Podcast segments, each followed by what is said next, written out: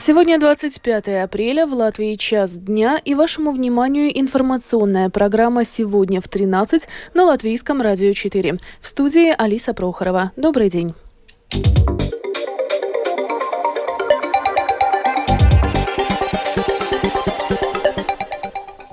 В этом выпуске. Сегодня в Латвии продолжается забастовка педагогов. Вновь пройдут переговоры о выполнении требований учителей. В Риге проходит пикет в связи с убийством женщины в Екапельском крае. Собрано более пяти тысяч подписей против сжигания вредных отходов в Риге. Ужесточат контроль за ремонтом дорог. Российские войска нанесли удар по центру Купянска. Десять человек ранены. Об этом и не только, подробнее далее.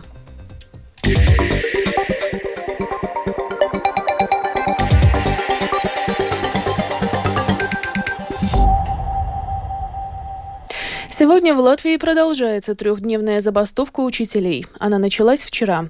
Как ранее сообщил профсоюз педагогов, в забастовке планировали принять участие около 20 тысяч работников образования. Но не все они будут бастовать на протяжении трех дней.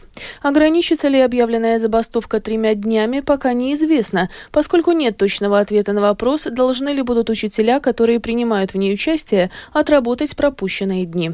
На это указал глава Департамента образования, культуры культуры и спорта Рижской думы Иварс Баламовскис. Ну Отдельного графика, скорее всего, не будет. Я не готов сразу ответить на этот вопрос, но, по моему убеждению, нельзя заставить человека отрабатывать забастовочные часы, потому что он за это не получал зарплату. Особенно те, которые не являются членами профсоюза. Но учебный материал придется пройти в любом случае в оставшиеся дни учебного года. Из-за трехдневной забастовки учителей сегодня в Риге закрыты 34 учебных заведения. Между тем, Латвийский профсоюз педагогов сегодня проводит переговоры с Министерством образования и премьер-министром Кришинисом Кариншем о выполнении забастовочных требований. Если, если между сторонами будет достигнуто соглашение, премьер завтра созовет внеочередное заседание правительства для его утверждения. В эти минуты у здания Кабинета министров начинается пикет в связи с убийством женщины в Екапельском крае. Напомним, что 16 апреля 53-летний Леонс Русинч убил свою бывшую супругу на глазах у ее матери и ребенка, после чего скрылся с места происшествия. На сегодняшнем пикете планируется привлечь внимание к обстоятельствам, которые привели к убийству женщины, а также к нежеланию Сейма ратифицировать Стамбульскую конвенцию. Пикет проведут в Центр Марта, организации «Женщине повезло» и протест. Акция начинается с минуты молчания в память об убитой женщине. Представитель центра «Марта» Биата Йонита продолжит. У полиции были все необходимые инструменты, предусмотренные законом, чтобы задержать Леона Русинша и держать его в заключении за все, что он делал, учитывая, что он не только преследовал пострадавшую, но также других женщин, а также коллег, а также то, что он нарушил временную защиту от насилия. В этом мы видим халатность полиции и ответственных должностных лиц, так как ничего не делалось. И Леонс Русинш продолжал жить, будучи угрозой для окружающих окружающих людей. И, к сожалению, это увенчалось убийством женщины. Также, по словам Юниты, в связи с убийством женщины в Екапельском крае несколько организаций обратились к политикам и прокуратуре с просьбой оценить ответственность должностных лиц и нынешнее регулирование о предотвращении насилия. Четыре депутата Рижской думы от коалиционного блока «Код Риги» призывают столичное самоуправление до 4 мая этого года, Дня восстановления независимости Латвии, демонтировать памятник русскому поэту Александру Пушкину, установленный в парке Кронвальда. По мнению упомянутых депутатов, это необходимо, чтобы остановить раскол в обществе и дальнейшую эскалацию данного вопроса. Парламентская юридическая комиссия на протяж... еще на протяжении недели будет работать над предложением депутата Сейма Андрея Юдина от «Нового единства». Оно предусматривает, что за шум, который мешает покою жителей, можно будет наказывать не только физические, но и юридические лица. Как отметил Юдин, физические лица, которые создают шум, мешающий покою жителей, уже сейчас могут быть наказаны за мелкое хулиганство. Однако для юридических лиц, таких как, например, ночной клуб, где играет громкая музыка, такое наказание не предусмотрено. На портале общественных инициатив «Монобалс ЛВ» собрано уже более пяти тысяч подписей против сжигания вредных отходов в пределах Риги. Жители сплотились против проекта строительства завода по сжиганию мусора, который может в ближайшем будущем появиться в Дрейлине Ропашского края. Сегодня вечером стартует общественного, общественное обсуждение этого проекта. В нем смогут принять участие все желающие. Тему продолжит Светлана Гинтер. Представитель Госбюро надзора над окружающей средой Винета Маскова возглавляет отдел оценки влияния объектов на среду. В своем комментарии Домской площади она отметила, что в распоряжении бюро пока нет всей необходимой информации для того, чтобы оценить, насколько вредоносен или, напротив, безвреден завод для сжигания отходов. Такая экспертная оценка, по ее прогнозам, появится не раньше 12 июня, когда завершится публичное обсуждение и заключение будет подано в бюро. Я призываю всех жителей, которых волнует вопрос строительства завода для сжигания отходов непосредственно вблизи их домов, подключиться к обсуждению этого вопроса. Оно состоится удаленно во вторник, 25 апреля в 17 часов. Исходя из моего опыта, окончательное решение, будет ли в результате этот проект поддержан, зависит от самоуправления. В каждом самоуправлении такие вопросы решаются по-разному. Где-то больше прислушиваются к мнению жильцов, где-то меньше. Но могу сказать, что даже если решение будет принято, жители смогут обжаловать его в суде. Наше бюро сможет дать оценку всему этому производству лишь когда будет обладать полной информацией. Стоит понимать, что мы не даем оценку исходя лишь из названия производства – сжигание отходов. Важно также знать, при помощи каких технологий это будет производиться, какие очистные установки планируется задействовать, чтобы соблюсти все принятые нормы и не допустить загрязнения среды свыше допустимого. Это компромиссный подход, и нужно оценить все аспекты, как запуск этого завода повлияет на воздух, воду, каким будет уровень шума, у бюро пока нет однозначного мнения, поскольку доклад нам еще не подан. No Руководитель Департамента развития Ропушского края Линда Чакша поясняет позицию самоуправления. Решение о строительстве конкретного завода на сегодняшний день не принято. На собрании 25 апреля будем публично обсуждать этот вопрос. А в рамках процедуры оценки влияния на окружающую среду этого объекта заслушаем и обсудим доклад.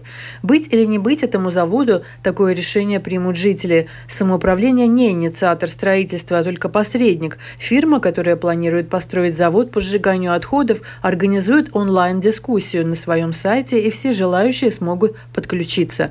Общественное обсуждение будет проходить до 12 мая. Мы уже получили более 250 заявлений от жителей, которые против строительства такого завода.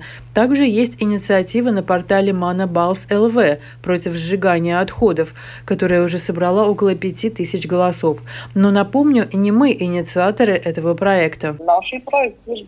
Жильцы сдаваться не намерены, продолжает Эрик Рузавин. Подали очень много заявлений в Ропушскую думу с нашими вопросами вопросами, почему так произошло. Мы все недовольны, хотели бы услышать от них ответы. На каждое это заявление нужно ответить, мы до сих пор еще ждем. Также мы создали Бедрибу, где мы собираем деньги сейчас на юриста, на суды, и да, будем также действовать в этом направлении. Светлана Гинтер, Латвийское радио 4.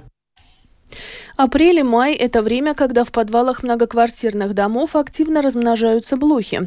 В Прейле одними из первых с этой проблемой сталкиваются сотрудники, которые проводят хозяйственные работы. Блохи распространяются за счет бездомных котов, которые селятся в подвалах. При этом этих котов также подкармливают местные жители. На прошлой неделе работы по дезинсекции провели в домах на улице Даугавпилс. Подробнее в сюжете Сергея Кузнецова. Если зайти в подвал дома в светлой одежде, то местами она сразу становится черной. Это блохи, которые сейчас активно размножаются в подвалах Прейли. Такая драматичная ситуация не везде, объясняет руководитель аварийной службы и сантехнических работ компании Прейлю Саймникс Арвис Канашонок. Весна и осень – обычное время, когда блох становится больше. Это не только Прейли, но и во всех городах из-за того, что в подвалах коты живут. Их пускают внутрь, а это запрещено, а насекомые потом распространяются. Вызываем дезинсектора. Пытаемся предотвращать сразу, чтобы не было широкого распространения.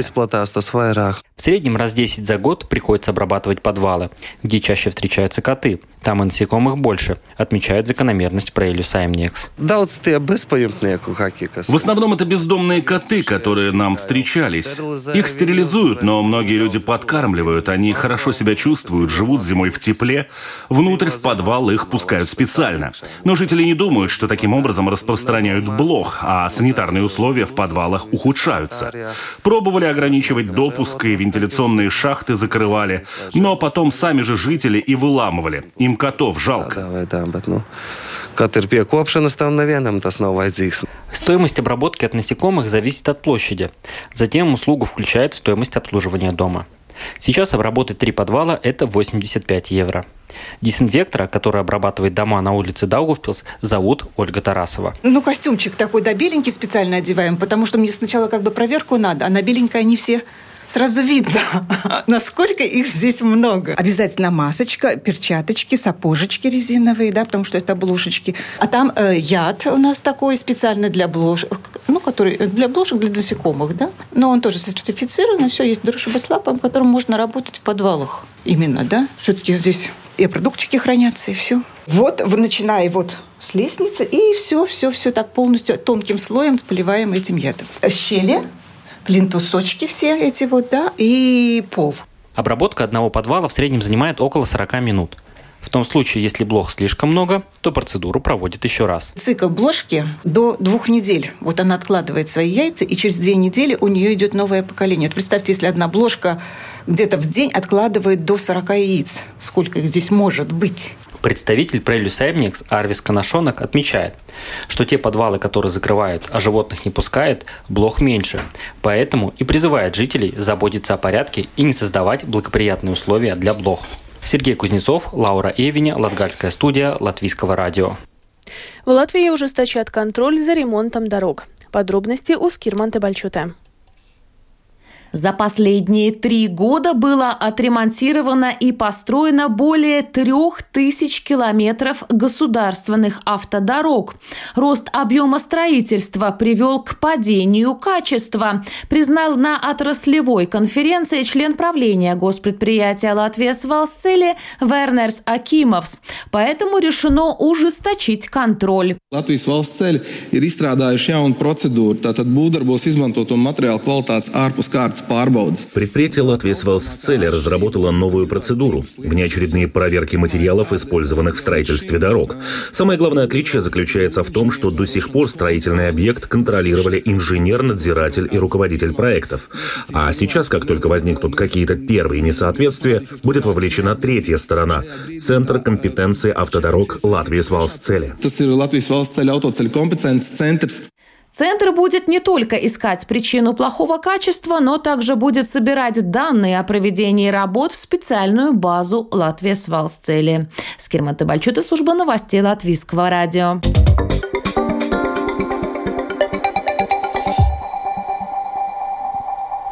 Продолжаем выпуск. Частному вертолету, который прибыл из Латвии в аэропорт Каунаса, было запрещено продолжать полет в Псков. Такое решение было принято, поскольку возникли подозрения в возможной попытке обойти международные санкции, введенные против России. Воздушное судно было задержано вчера, 24 апреля. Детали полета и другую связанную с ним информацию на данный момент оценивают литовские ответственные госучреждения. Во вторник утром российские войска нанесли удар по центру города Купянск в Харьковской области, разрушив здание городского краеведческого музея. На данный момент известно об одной погибшей сотруднице и десяти раненых. На месте происшествия работают сотрудники экстренных служб. Воюющие стороны в Судане согласились на трехдневное прекращение огня, начиная с сегодняшнего дня. Западные арабские и азиатские страны стремятся эвакуировать своих граждан из страны. Это уже третье объявление о перемирии с момента начала вооруженного конфликта. Предыдущие два были сорваны. Продолжит Рустам Шукуров.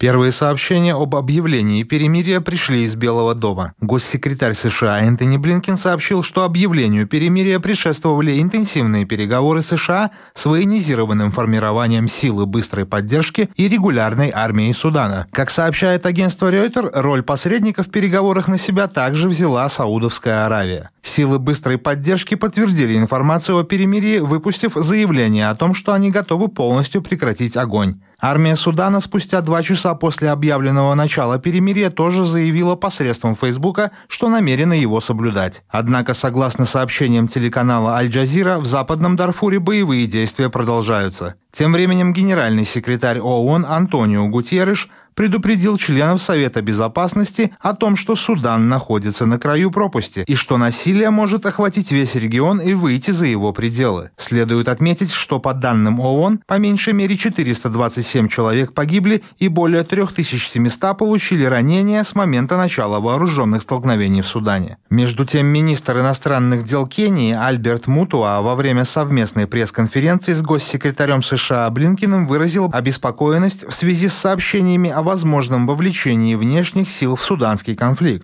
And uh, it's a tragedy because we see from where we sit a lot of international interference.